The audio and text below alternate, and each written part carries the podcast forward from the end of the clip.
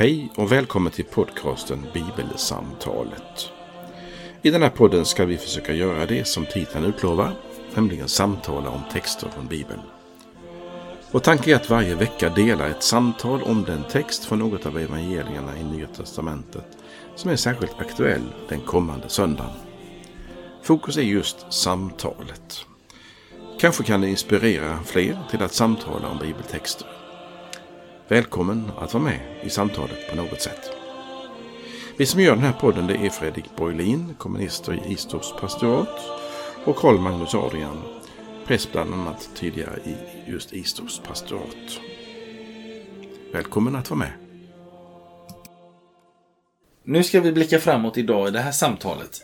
Så ska vi blicka framåt mot trettonde dag jul. Eller Epifania, som den här dagen också kallas. Eh, jag ska säga någonting faktiskt om, om just det om en stund, men vi ska börja med att lyssna till eh, evangelietexten. Den är hämtad från, jag vill tror att, jag vågar påstå att den är ganska välkänd. Eh, om jag säger de tre vise männens besök. Och det är faktiskt så att den här texten läses varje årgång. Det finns, man kan ju välja andra också, men, men några av högtiderna i kyrkans år, då, då läser vi samma text varje år. Eh, oavsett om det är första, andra eller tredje årgången. Nu ska jag läsa för dig ifrån Matteus 2, verserna 1-12. När Jesus hade fötts i Betlehem i Judeen på kung Herodes tid kom några österländska stjärntydare till Jerusalem och frågade Var finns judarnas nyfödde kung? Vi har sett hans stjärna gå upp och kommer för att hylla honom. När kung Herodes hörde detta blev han oroad och hela Jerusalem med honom. Han samlade alla folkets överstepräster och skriftlärda och frågade dem var Messias skulle födas. De svarade i Betlehem i Judeen, ty det står skrivet hos profeten Du Betlehem i Judaland är ingalunda ringast bland hövdingar i Juda. Ty från dig ska det komma en hövding, en herde för mitt folk Israel. Då kallade Herodes i hemlighet till sig stjärntydarna och förhörde sig noga om hur länge stjärnan hade varit synlig. Sedan skickade han dem till Betlehem. Bege er dit och ta noga reda på allt om barnet, sade han. Och underrätta mig när ni har hittat honom, så att också jag kan komma dit och hylla honom. Efter att ha lyssnat till kungen gav de sig iväg och stjärnan som de hade sett gå upp gick före dem. Tills den slutligen stannade över den plats där barnet var. När de såg stjärnan fylldes de av stor glädje. De gick in i huset och fann, och där fann de barnet och Maria, hans mor, och föll ner och hyllade honom. De öppnade sina kistor och räckte fram gåvor, guld och rökelse och myrra. I en dröm blev de sedan tillsagda att inte återvända till Herodes. Och de tog en annan väg hem till sitt land. Så lyder det heliga evangeliet. Lovad vare du Kristus. Som sagt, en vad jag tror är en ganska välkänd text. Vi talar ibland om de tre vise männen som kommer på besök till Jesus. Det står inte att de var tre. De hade tre gåvor, men det händer ju ibland att vi besöker människor som är nyfödda och har mer än en gåva med oss. Men de har tre gåvor. Vi vet inte exakt hur visa de var. Veta någonting om det. Vi får kanske anledning att återkomma till det. Vi vet inte egentligen att de var kanske män heller. Men det är det som traditionen säger och det brukar väl vara... Eller, och det, det finns väl ett och annat som tyder på det. Men, men, men just uttrycket de tre vise männen finns inte i Bibeln. Det kan vi vara medvetna om. Eh, jag vill säga någonting om sammanhanget. Här finns ju både ett och annat att gripa tag i. Eh, tror jag även du tycker, Carl Magnus. Eh, jag vill säga någonting om sammanhanget bara. Eh, de fyra evangelisterna, de har ju sina olika sätt att berätta om Jesus. De är lite olika i stil, de är lite olika i urval. Ehm, de har likheter med varandra, de har skillnader. Matteus och Lukas berättar för oss saker från Jesu barndom. Ehm, och i julas för några veckor sedan så eh, fick vi höra till exempel om hur Lukas berättar om eh, julnatten. Ehm, nu är det någonting från Matteus istället, men det är Matteus och Lukas. De berättar lite grann om Jesu barndom. De berättar olika händelser, Matteus och Lukas, men de går att väva ihop. Och så är det en spännande sak, tycker jag. Eh, som jag lite, sådär kan, kan liksom bli lite manisk, eller inte manisk kring, men som jag kan liksom lite, jag ofta fastnar i det, jag tycker, för jag tycker det är intressant.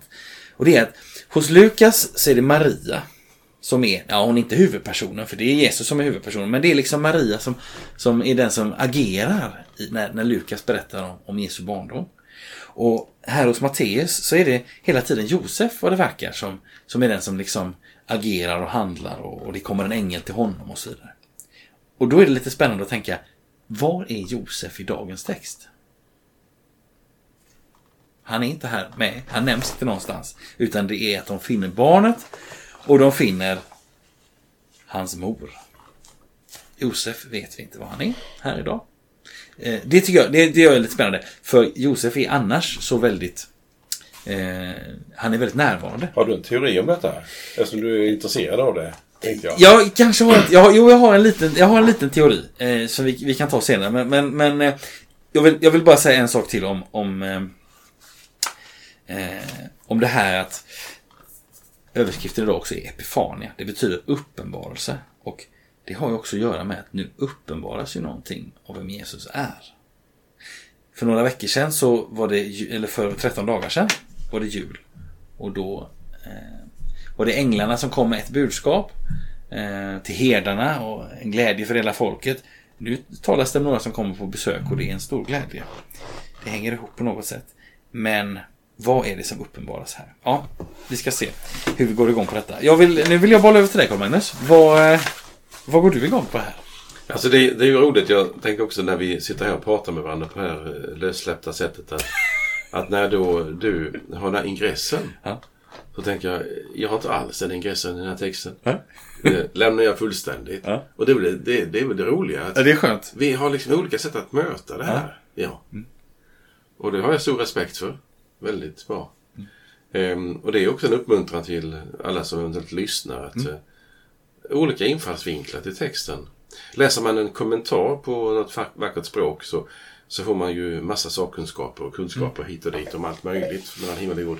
Och det är väldigt bra, väldigt nyttigt. Mm. Men samtalet, det är det ju egentligen det som händer när en text kommer till oss. För då är texten inte text längre, utan texten är någonting mer än text. Och det är väldigt fint att tänka också på att, att Bibeln inte är en text, men har blivit en text. Mm. Och det gör att det finns något levande i detta. Vi tror också att Gud uppenbarar sig genom ordet på olika sätt. Och min första kommentar, som nu är lite allmänt här, det handlar ju att, att liksom respektera det som du själv får upptäcka. Mm. Och nu hörde nu när Fredrik eh, sa detta, han gick igång på det här sammanhanget. Han tänkte liksom isagogiskt om eh, Matteus och Lukas sammanhanget och så. Och det, det kan vara så att man kan tycka det är kul en måndag mm. eller en tisdag. Mm. Och så en onsdag tycker man andra saker är intressant. Absolut. Ja. Kan du gissa vad jag går igång på? Inte på rak arm. Jo, det är det här ordet med uppenbarelse. Ja. Eh, det vill säga, hur ger Gud sig till känna? Eller hur mm. gör Gud hans Gud gör sig till känna? Och då följer jag med de vise männen. Mm. Jag går in i den bild, eh, texten och tänker först så här att mm. eh, vägen till Jesus, det är ju, det är ju de. Mm. Det är ju de här vise männen som vi kallar dem. Mm. Eh, det är någonting som händer att Gud berör dem eller kallar på dem precis där de är. Det är det första. Eh, om de nu bor i nuvarande Iran eller någonting sånt, var det kan vara någonstans, så, vi, så tror vi ju inte att där finns nog inte så mycket judisk eh, sammanhang. Det, vi vet att det fanns judiska gemenskaper och, och, och grupper ganska spritt utanför det vi kallar för Israel Palestina. Men det, det troliga är att de inte känner till så mycket utan de har ju sin astrologi mm. som under lång, lång tid, fram till medeltiden, har varit en mycket aktad vetenskap också i Europa. Det vill säga att någonting finns eh, förutsagt och då tänker ju jag inte alls eh, nu att nu ska vi läsa horoskop i tidningarna. Utan tilltron till att vad gör Gud när Gud kalla oss? Jo, han uppsöker, han kommer till några människor som håller på med att forska efter stjärnornas olika sätt att, med, att synas från en viss vinkel på jorden. Så ser de någonting. Och genom det så kallar Gud människor på väg till, till Betlehem, till Jesus. Jag tycker det är suveränt fantastiskt. Och det gör ju också en sån, eh, säga, en väldig respekt för människors väg till tro. Vad är det som, som griper tag i oss? Och då är min första kommentar som jag sammanfattar igen. Där vi är, där kallar Gud oss. Vi kan inte ta oss någon annanstans. Det, liksom, det tar inte bättre att flytta sig dit och dit utan var trogen där du är och be Gud att Gud där, där du är, där, där liksom ska hända, ska det bli någonting. Ehm, och och, och vi, när vi tar in teologiska termer så brukar vi ibland säga att den dolde guden blir känd genom sin självuppenbarelse. Och jag ska förklara, för det låter konstiga ord, men alltså Gud är ju inte synlig. Och Gud vill komma till, klar, komma till oss på något vis. Hur ska Gud visa sig, uppenbara sig för oss? Jo, det gör Gud på något sätt eh, så att det är möjligt för oss genom våra sinnen att ta in det. Och därför så handlar det ju om att, att Bibeln är mycket, ska vi säga, mycket mer sinnlig än vad vi tänker ibland. Den är inte bara till för det som händer mellan öronen utan liksom alla sinnen. Om, om man nu tänker att man är de här vise män, astrologer, astronomer, så är de intresserade av stjärnor. Och genom detta intresse så använd, kallar Gud på dem. Tänk om man är intresserad av Märklintåg. Eller att samla frimärken. Eller samla grodor. Vad man inte kul tycker inte om. Så gäller det att, ja men där jag är, där är också möjlighet för Guds möte med mig.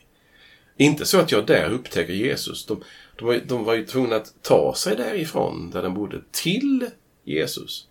Alltså, man kan inte säga stanna där du är. Håll på med dina grodor och med din, ditt Märklintåg, för det finns ingen mening med livet.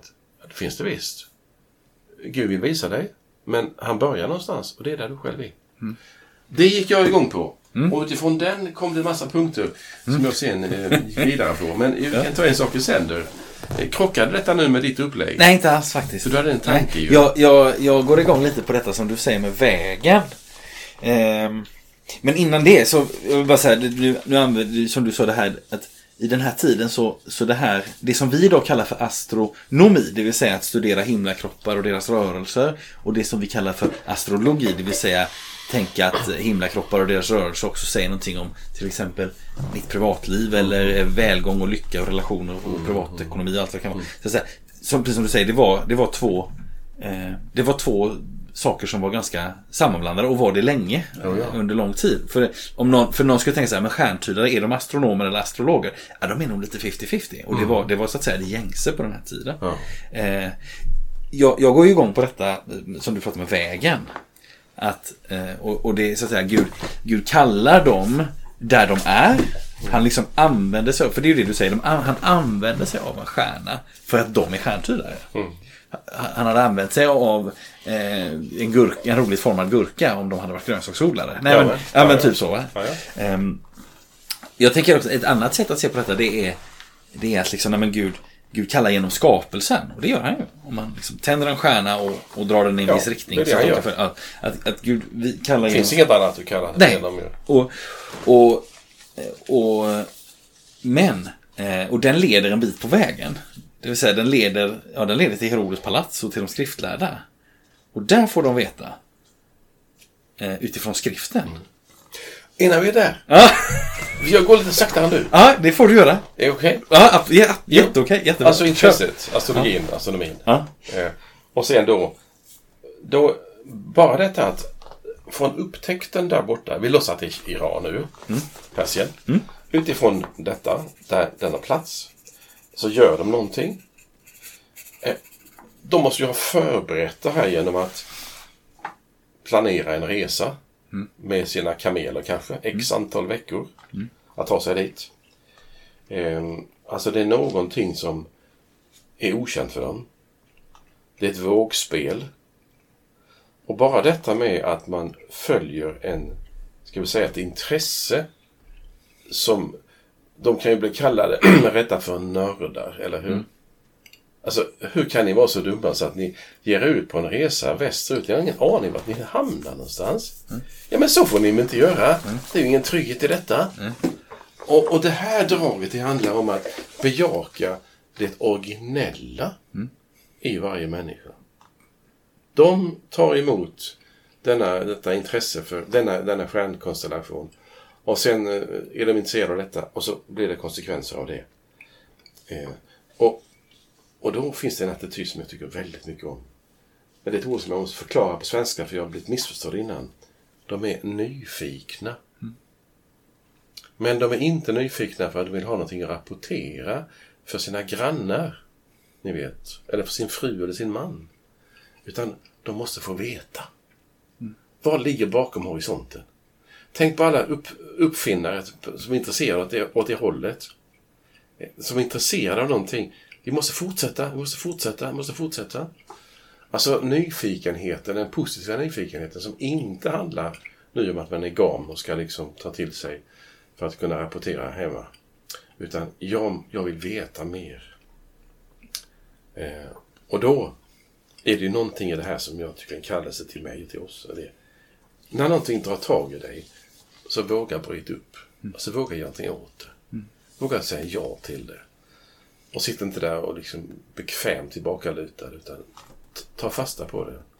Och sen om ingen förstår dig, vi vet ju ingenting om detta och det jag nu samtalar om, det kan någon kritisera mig för att säga, ja du har ingen aning om detta. Ja men är det människor som ska, som ska åka x antal hundra mil eh, på den tiden så måste det föregås av ganska mycket funderingar. Och eftersom Gud då, som du sa, griper tag i oss genom det skapade, genom våra sinnen, så finns det någonting som är intresserad och det är hur ska jag komma vidare? Någonting drar mig, någonting lockar mig och någonting bejakar mitt intresse för utveckling, förändring. Ja. Mm. Får jag gå vidare på det steget jag var i? Vad tyckte du? Ja. Är, är det, passar det eller vill du ta ett annat språk? Nej men jag, nej, men jag tänker att eh, vi vet ju så ytterst, alltså jag tror att så här, när det kommer till de här tre, eller hur många de nu var, mm. Eh, så, så tror jag att det är sådana här bibliska figurer som vi tänker att vi känner till dem. För att vi har sett, vi har sett många julspel kanske. Det vet ju inte jag hur, hur många julspel som lyssnar har sett. Men jag tror att det är en sån där Det är några figurer, karaktärer i Bibeln som vi omedelbart får någon slags tanke kring. Eller känsla för eller sådär. Men sen när vi slår upp bibelord så märker vi att oj, här var, här var visst inte så mycket text om dem. Vi får inte så mycket information. Right. Och, och jag tänker så här, vad, kan vi mer, vad kan vi mer veta om de här stjärntydarna?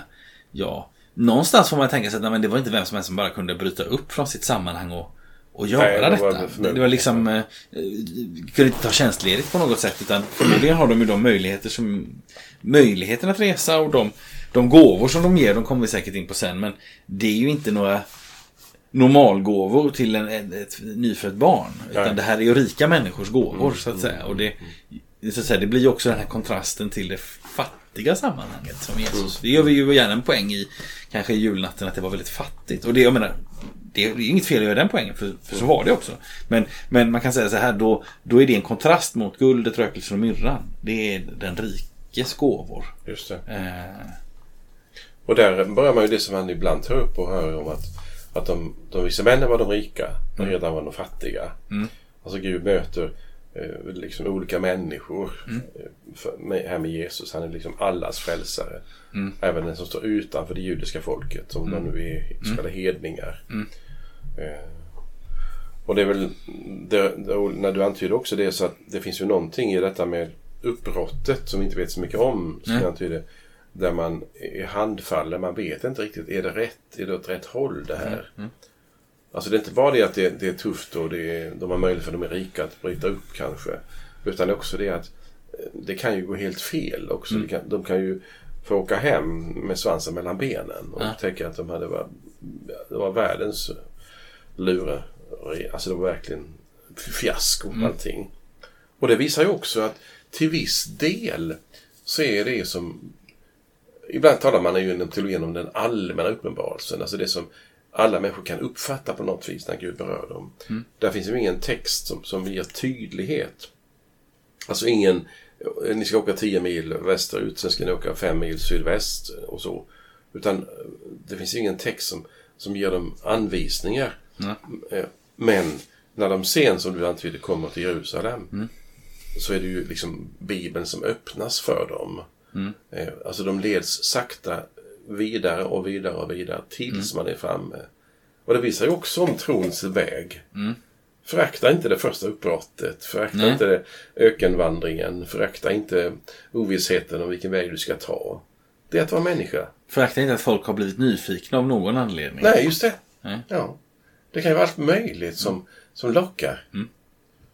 Och jag tänker så här. Eh, även om vi kan göra en poäng av, och det, det tror jag inte är fel, att de här stjärntydarna var förmögna personer som hade så att säga möjlighet till ett uppbrott som många, många människor, de hade aldrig haft möjlighet till det. Liksom. Så man tänker att, ja fast vi pratar ändå om hundratals mil på kamel. Alltså, min min erfarenhet av kamel är eh, i någon turistfälla. Du har liksom ridit eh, eh, 1500 meter kanske i någon, någon liksom snitslad bana med någon, någon som leder det här djuret. Så jag tänker liksom, ja det var ju festligt. Men, men, men tänker då att ja, och så ska jag ta mig då eh, otroligt många mil eh, med detta. Det är ju fortfarande en väldig strapats. Eh, Och de lämnar ju också, vi spekulerar ju lite, lämnar förmodligen en, en ganska trevlig och bekväm tillvaro för att göra detta. Ja, det kan det vara. För, Eh, ja. De går utanför sin komfortzon som vi skulle sagt idag kanske. Men, men det är intressant det här med vägen då. Alltså att först så kallar Gud dem eh, genom både, både genom så att säga naturen, skapelsen eller himlavalvet. Eh, också utifrån vilka de är. Eh, de är inte gurkodlare som blir kallade genom en, en intressant formad gurka. Utan Eh, genom att Gud tänder en stjärna. Leder dem, de kommer till Jerusalem. Eh, där stöter de på rejäl patrull. Vet vi som läser, men det vet ju inte de. Eh, de får ju först, långt senare blir de varnade. Eh, från att eh, dela med kung Herodes vad de fått veta. Och men då är det skriften som visar vägen vidare. Och sen, om man skulle tänka, så får du säga om du går igång på detta. Om man tänker så här att det är skriften som visar dem till Jesus och de kommer dit och de blir glada, stor glädje, står det i vers 10. Eh, stor glädje och sen så är det den tredje delen av vägen och det är vägen vidare. Det vill säga, det står att de tog en annan väg hem och det finns ju ett mått av det är ju att nej, men någon, de har blivit varnade i en dröm. Återvänd inte till eh, Återvänd inte till Herodes och till hans eh, hov. Men jag, jag, på något sätt så, så vill jag läsa in något mer i att de tog en annan väg hem. Alltså det hade hänt någonting med dem. Eh, På ett annat plan än det rent geografiska om jag säger så. För jag menar om man, om man backar tillbaka till eh, när de närmar sig det som de tror är målet. Alltså om det nu är så här att ehm, ja, det här med stjärnan eh, med Saturnus och Jupiter i fiskarnas stjärnbild. Det kanske du har en kommentar till. Men annars kan man ju säga att det är det, det, det ägde rum år 7 före Kristus, den, den konstellationen. Och då vet man att det är någon sorts kungasymbol som man har tolkat på det sättet. Och det, det var alltså det vi har pratat om en stund här. Så det är någonting som gör att jag, jag, jag vill liksom ber, bli berörd. Jag blir berörd av någonting som verkar spännande. Det vill säga eh, oj, oj, oj. Och då ger, beger jag mig naturligtvis dit där det troligen är. Alltså, det vittnar också om att när de, när de rör sig till Jerusalem, som du nämnde nyss, så är det ju inte, de möter ju inte först skrifterna, utan de möter huvudstaden, eller den stora staden. Och de möter kungen. Och då tänker de väl så här att vi måste ju börja där, det vi kan fatta. Att om det är en kung som ska födas så måste det vara så att han föds eh, som barn till han som nu heter Herodes, som bor i Jerusalem. Återigen, eh, att handla utifrån det som man fattar och begriper. Det tycker jag är väldigt sunt också. Nu tänker jag på oss. Alltså, blir man begripen av Gud så springer man inte från Iran till Betlehem. Utan man går dit man möjligen anar är positivt eller gott eller en idé. Tänk då om jag eh, inte vet någonting om kristen tro så blir jag nyfiken på det med Gud. Och så får jag höra att jag hade en farmor en gång, eller en mormor, hon var lite from. Hon, hon gick i kyrkan, jag kanske skulle prova att gå i kyrkan. Så, så går man till kyrkan en dag. Eh, Man vet inte mycket mer än så. Och när man idag i Sverige har så lite kunskap om Bibeln så finns det ju ingen förväntan att man ska kunna berättelserna. Man är alltså, ska vi säga, man är andligt sett ganska an, som en analfabet idag. Man, man är öppen för allt möjligt. Både det som är bra och det som är sämre kanske. Eh, och därför så ber de sig till Jerusalem för att det troliga är att det är där. Och då möter de då så småningom Herodes på något vis i alla fall. Och sen händer ju detta med att han i sin tur hämtar hjälp från den tidens sakkunniga. Mm. Som då lusläser eh, profetior från Gamla Testamentet. Mm. Och så upptäcker de att Betlehem är nog, det är nog där åt det hållet. Och då, då har vi sett en liten linje. Eh, nyfikenheten utifrån en stjärna som tänds. Eh, modet att, att bryta upp. Det djärva ge sig ut i öknen. Eh, kamelernas ritt ett antal mil till, till det obekanta Jerusalem. Och sen öppnas en bok som jag inte aldrig har sett i hela mitt liv, eller en, eller en bokrulle. Mm. Och så en by som ligger några mil söder om Jerusalem. Det är ju, alltså, det är ju ingen lätt grej för dem egentligen att bege sig dit. Inte i kungens palats utan till Betlehem. Och så kommer de dit. Och då, då kan jag tänka utifrån min fantasi från början att när, så långt, så ritten fram till Jerusalem, den är begriplig, tycker jag. Mm. Men från Jerusalem till Betlehem? Alltså, det här måste vara fel. Om en kung ska födas så är det hos kungen i Jerusalem. Och han vet ingenting. Alltså man kan, man kan bli hindrad på väg. Man kan tycka, nej det där med Gud är nog ingenting. Alltså det betyder ingenting för mig. Jag tyckte att det här var, var Gud verkade nära men det är helt stängt. Jag ber och ingenting händer. Och så ger jag till Betlehem. Och väl där så blir det ju ännu större chock för dem. Det är inte det med tanke på någon sorts grotta eller stall mm. eller någonting sånt. Ja, vi kan vänta med det. Mm. Du, hade, du hittade någon... Jag hittade en sak här. Jag slog i en bok. Eh, när, du, eh, när du nämnde detta med den här... Eh, vad kan den här stjärnan ha varit? Och, och tittade jag i en bibelkommentar och eh, då, då, får man alltid väldigt många förslag på mycket och sådär. Men, men just det här som du nämnde så kan jag tänka, jag, kan, jag, bara, jag bara återger vad jag läser här. Och då är det precis som du säger att ett förslag är då ett, så att säga, vad jag uppfattar som ett möte mellan Jupiter och Saturnus eh, i fiskarnas stjärnbild. Och det ska då ha tagit plats. Det ska då ha liksom ägt rum då, sju före Kristus. Mm. Och eh, det ska man då ha uppfattat som, och det, det, det ser vi i texten också, att har man uppfattat det som att nu har en kung fötts i Jerusalem. Och vad, vad, är det som gör att man drar den slutsatsen ja, inte Jerusalem, utan en kungafödd. Nej, nej, nej, nej, precis. För, för så här. Jupiter är ju så att säga kungaplaneten. Mm. Den, den betecknar att det är en kung det handlar om. Mm. Eh, Saturnus eh, ansågs vara en planet som representerade västerlandet. Mm. Och det var ju då så att säga från Iran, Irak eller någonstans där. Då är ju Palestina mm. västlandet så att säga. Mm. Och fiskarnas stjärnbild representerar den sista tiden. Mm. Eh, och det, det, så den här samlingen då skulle på något sätt att den här liksom händelsen skulle därmed liksom indikera att i Palestina ska det uppträda en härskare i den sista tiden. Mm. Och det, man kan ju fundera på om det här uttrycket eller den här aspekten av detta med den sista tiden, om det gör att de börjar tänka på ett annat sätt. För det, det är som du säger där, att det är logiskt. De, de ska be sig, det är en, en, en kung i, i, i det här landet. Ja, men vi ber oss till kungapalatset. Det säger Jesus själv någon gång. Pratar om döparen. De som har fina kläder bor i kungapalatset. Eh, det var en passus. Eh, men sen så, så hände det här oväntade.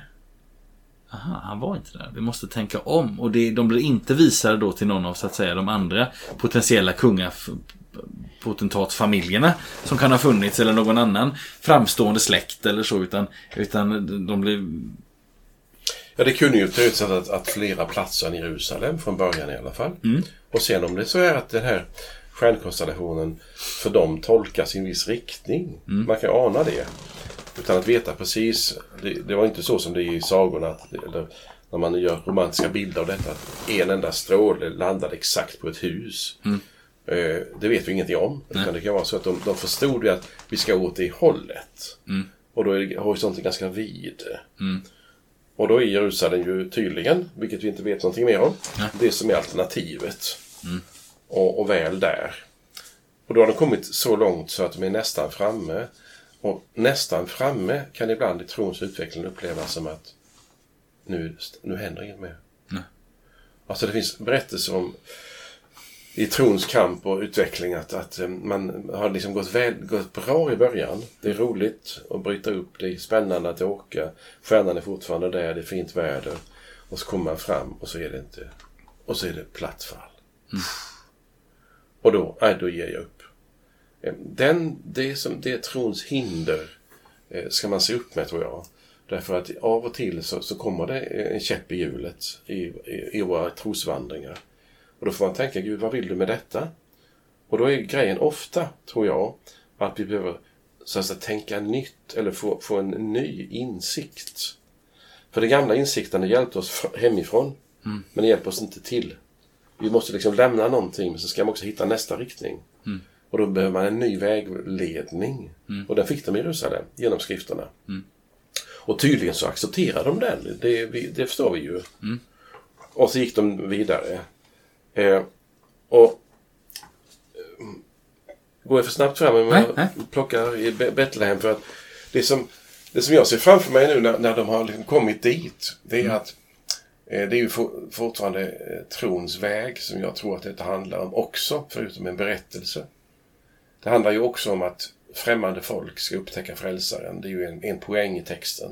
Det handlar också om att, att vi, du och jag, på vandring ska finna vår frälsare som, som är född för oss, för alla människor.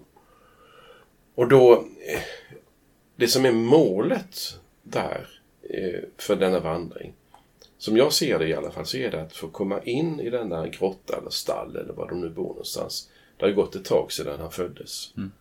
Eh, Och helt enkelt få tillbedja. Så det är tillbedjan av trons eh, tydlighet. Här ligger en som jag faller ner inför. Och det steget kan man inte ta förrän man är klar över vad man håller på med. Det är ju väldigt dumt att ska säga, ti- tillbedja någon när jag inte vet vad det handlar om. Men får jag nu förstått när jag kom till Jerusalem att jo, det finns en och han är inte bara kungason utan han är Messias. Han är Guds son på något vis. Kanske de anar. Jag vet inte ju exakt vilken beskrivning de fick i Jerusalem av, av de skriftlärde. När de kommer dit så har vi ibland, vi har liksom lagt ner, vad stod det i texten nu? De lägger ner sina gåvor. Och så står det att de tillber, va? Står det inte det? Jo, i vers 11 så står det så här. De gick in i huset och där fann de barnet och Maria, hans mor. Och föll ner och hyllade honom. De öppnade sina kistor och räckte fram gåvor, guld, rökelse och myrra. Alltså där är, vad ska man säga, för mig är det en viktig punkt att då har liksom hindren försvunnit. Jag är ensam med, med Jesus och det finns en kroppsställning och det är ner på knä. För att ger honom en hyllning. Och, och det, för mig är det en sån stor sak som, och det är att eh, lycklig den människa som vet vem man tillber. Som har någon att tillbedja, som har någon att komma till. Som inte själv är Gud, utan som har någon att komma till. Och det upptäcker de. Och där är trons själva poängen. Jag har mött en, eller en har framställts för mig. Gud har uppenbarat för mig den som jag får tillbedja. Lycklig den kyckling som har gjort, som har funnit sin hörna i Kristus. Ja, För att parafrasera på något du tog upp förra gången. det är stort med... Men, sen, men har du, du kommenterat det här med gåvorna va? Ja. en kommentar där. Jag tänkte jag skulle säga någonting. Eller liksom, kan vi ta, för jag, jag tänker, jag undrar om du går igång på någonting i det här med att de tog en annan väg hem sen. Eh, men vi, vi, här, före det så kom ju gåvorna. Ja. Och eh, vi har redan varit inne på det här eh, att det är, eh, det är, så att säga, det är gåvor av ett sådant slag som rika människor ger. Eh, det är kontrasten mellan eh, rik och fattig. Det är kontrasten mellan eh, herdarna som har gått en mycket, ganska kort bit för, till barnet och de här som har kommit gått mycket, mycket längre. Och eh, som sagt, guld, rökelse och myrra. Alltså guld som man, ja, vad kan vi säga om guld? Alla vet vad det är. Den ultimata symbolen för värde, var det någon som sa. Och också den ultimata symbolen för beständigt värde. Eh, man kunde ju tycka, det finns ju många saker som vi människor tillskriver ett stort värde. Eh, guld har ju också den bedrägliga egenskapen och det är kanske därför vi är så upptagna med guld och liknande saker. Att det har ett, det har ett beständigt värde. Eh, även om det är så att säga också såklart är flyktigt eh, i andra sammanhang. Men det är en ultimat symbol för värde. Rökelse, ja det är ju en exklusiv ett exklusivt doftmedel. Vi tänker att det användes i tillbedjan och sådär, men det kunde också användas för viktiga sociala sammanhang. Eh, viktiga sociala tillfällen också i hemma och sådär. Och så har vi myrra då, alltså. Som också är en, liksom en exklusiv doft. Det var ingenting man duttade på sig när man varit ute hos, eh, ute hos djuren. Utan det här är någonting som en mycket, mycket liten andel människor hade liksom råd att... Eh, Vad hade man det till? Alltså myrra hade man ju också till, också ett doftmedel. Alltså man, det står ju att, eh, alltså mot slutet av Johannesevangeliet när, när det talas, när, när Johannes berättar om, om Jesu gravläggning, då kommer de dit med myrra då. Alltså Josef från Arimathea och eh, Nikodemus. Alltså det är ett doftmedel som, eh, ja, det ska dofta, ja, kan man säga en parfym, men liksom det, mm. eh, det är väl någon typ av kåda, är det inte det? Dålig på detta. Mm. Sen har man ju, sen ganska, det kan ju vara lite intressant att tänka och det, det tror jag på ett sätt också hänger ihop med vad är det som uppenbaras här? För man tänker på ett plan så uppenbaras det ju för de här eh, de här eh, stjärntydarna som på ett sätt, de är ju outsiders. De är ju inte som eh, som alla andra som vi har hört om hittills, det vill säga Josef och Maria och, och Elisabet och, och herdarna och allt vad det kan vara. De är ju judar, de har ju liksom, och även de skriftlärda och i någon mån kung Herodes. Så, så här, här kommer det här kommer det, och de, och de här tre stjärntydarna som har liksom gått långt bortom sin komfortzon. De inte bara liksom faller ner och tillber utan de tillber också ett litet barn. Mm. Eh, och, eh, men jag, och jag tänker att i, också i gåvorna så uppenbaras någonting som jag tror att ja, men det är nog inte stjärntydarna medvetna om. Men, men kyrkan har ju gjort en poäng av att de här tre gåvorna står för saker. Och då får vi tänka, tänk, eller då tänker jag att ja, men det är då saker som uppenbaras för oss. Inte kanske för stjärntydarna, kanske inte för Maria eller Josef om han nu var med. Det ska vi kanske återkomma till. Ehm, men däremot för oss som läser detta, det vill säga guldet representerar att Jesus är kung. Hans kunglighet. Rökelsen representerar Jesu gudomlighet. Och myrran representerar, vilket vi redan varit inne på, hans död och begravning. Just det. Det oväntade i att han som är kung och Gud också ska lida och dö. Allt det. detta uppenbaras eh, genom dessa tre, vad jag tänker är, de har ju funnit något, det har uppenbarats någonting absolut för dem, något mycket stort, men men, men det som jag just sa med, med kunglighet och gudomlighet och lidande och död, det, det, det, det, tror jag inte att de är med på. För att det här är på ett annat plan. Det är liksom textplanet mm, och inte mm. händelseplanet bakom. Mm. Vad tänker du om detta? Kommer? Jo, eh, alltså jag tror att det finns en poäng med eh, namngivna gåvor. Mm. Och det verkar från Bibeln i synnerhet att vissa saker är nämnda. Och, och nu detta, Origenes, kyrkofader på 200-talet, han kallar dem för kungar. Mm. Dessa tre som han också namnger, Kaspar, Melchior och Baltasar. Mm. Eh, eh, där har man ju tänkt, vad jag förstår i alla fall, att, att de har med sig någonting som är för dem dyrbart. Mm. Alltså det vackraste de har vill de ge mm. i tillbedjan. Eh, sen vet vi ju inte om, när du säger, eller när vi sa nyss att de tillber, alltså de har hittat någonting, naturligtvis en frälsare, mm. Jesus. Så vet vi ju inte hela tiden den tron som de, de vad, vad är det de har funnit för någonting för mm. dem själva? Vad skulle de berättat om när de sen kom hem? Mm. Eh, det vet vi inte säkert. Det finns, legender säger att de blev biskopar sen bort i Indien och så. Det vet vi inte någonting om. Legenden säger också att Konstantins äh, mor är det väl, Helena, mm. Helena. Hon tog deras benrester och så de finns i Kölnerdomen i Tyskland. Men det är också en massa traditioner kring detta som vi inte mm. vet så mycket om.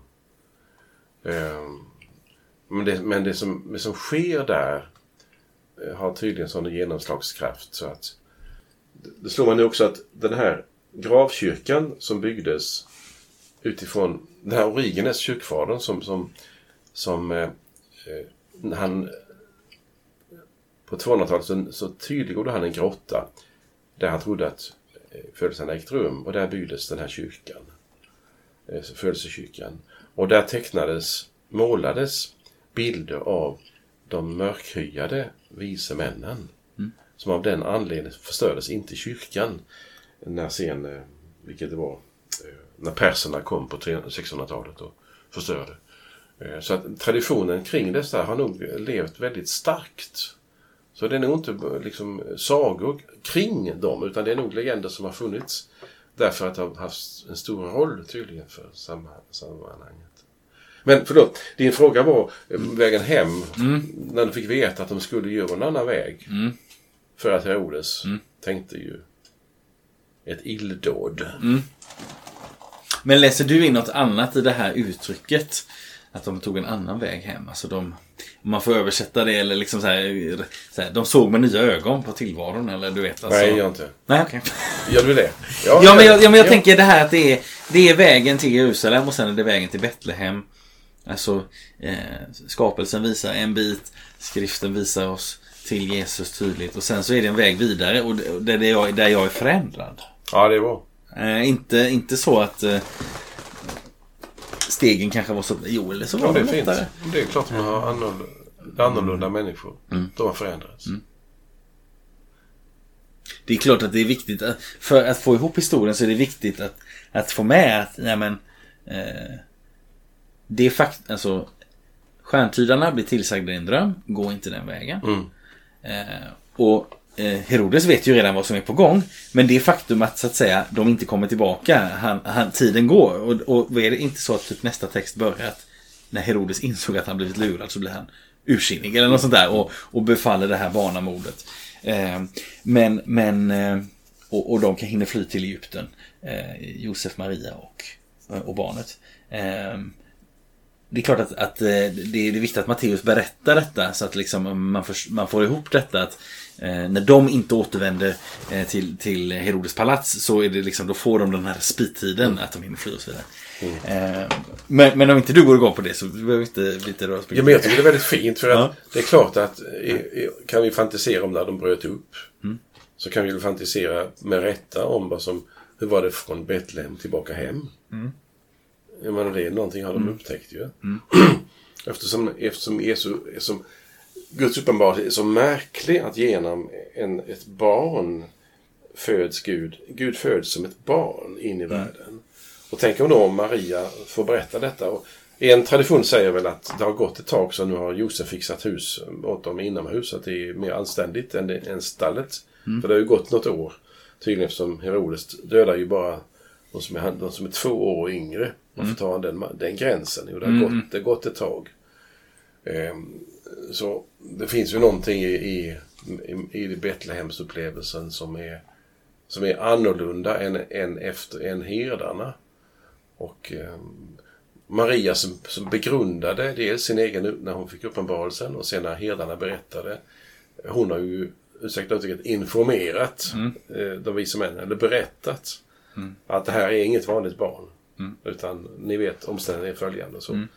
Så det är klart att det måste ha påverkats väldigt starkt. När de sen tänkte på stjärnan och tänkte på skrifttydningen i Jerusalem eh, och Messias skulle födas och så. Så att det är mycket troligt att de blev radikalt förändrade. Omvända på köpet på något vis. Jag eh, tänkte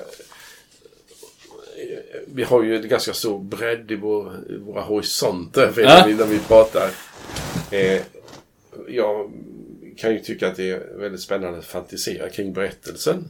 Som jag antydde när jag började om det här med att bryta upp och så. Också det att idag är det ibland som, som så att man är, man är nyfiken på själva vägen fram. Eh, men eh, det är mer spännande när man har funnit någonting. Men, men poängen med berättelsen är det att vägen är spännande. Att Gud griper tag i människor där de är, för dem vidare.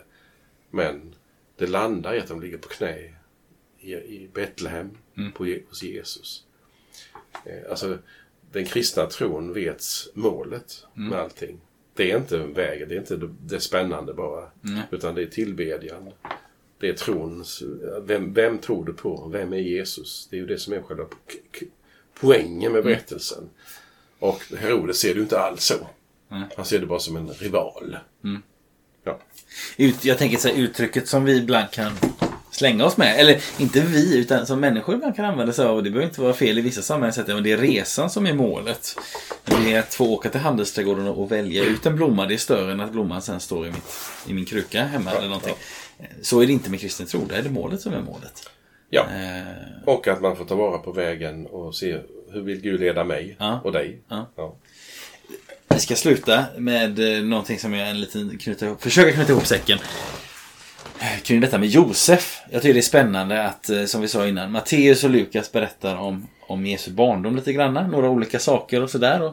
Det finns en, en avgörande skillnad och det är att hos Matteus, här hos Matteus så är det jo, Josef ganska, han är liksom den som driver händelserna framåt. Det är han som får något tilltal och sådär. Ehm, Medan i eh, hos Lukas så är det Maria som är den som agerar och sådär. Och det jag tycker är spännande det är att eh, hos Lukas så, eh, så kallas ju Josef flera gånger för Jesu far. Och det är till och med så att eh, liksom höjdpunkten på det är att eh, när Jesus är 12 år eh, och de har varit i, i Jerusalem så, eh, eh, så säger Maria när, när Jesus kommer bort och sådär på vägen hem så säger din far och jag har varit har varit oroliga för dig. Och då kon liksom kontra Jesus skulle man kunna säga med att säga. Var skulle jag vara om inte i min faders hus? Och där uppenbaras det vem är hans far. Här, det var ju en passus. Här hos Matteus så, så gör Josef saker. Han är mycket mer närvarande men han kallas aldrig för pappa. Och det tror jag är också en nyckel till varför han inte nämns här. Det vill säga, han är inte, han är inte, han är inte oviktig. Han är ändå en styvfar och en styvfar kan vara otroligt viktig i en människas liv. Kan vara otroligt, otroligt viktig.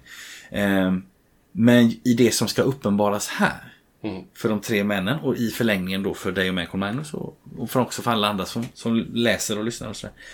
Då är han faktiskt inte intressant. Mm. Han är inte oviktig i det stora, men, men här är han intressant. Och det tror jag är nyckeln till varför han inte är med. Nu ska vi sätta punkt för detta samtalet. Eh, jag vill säga stort tack till dig som har lyssnat och önskar dig Guds rika välsignelse. Hej då. Hej då.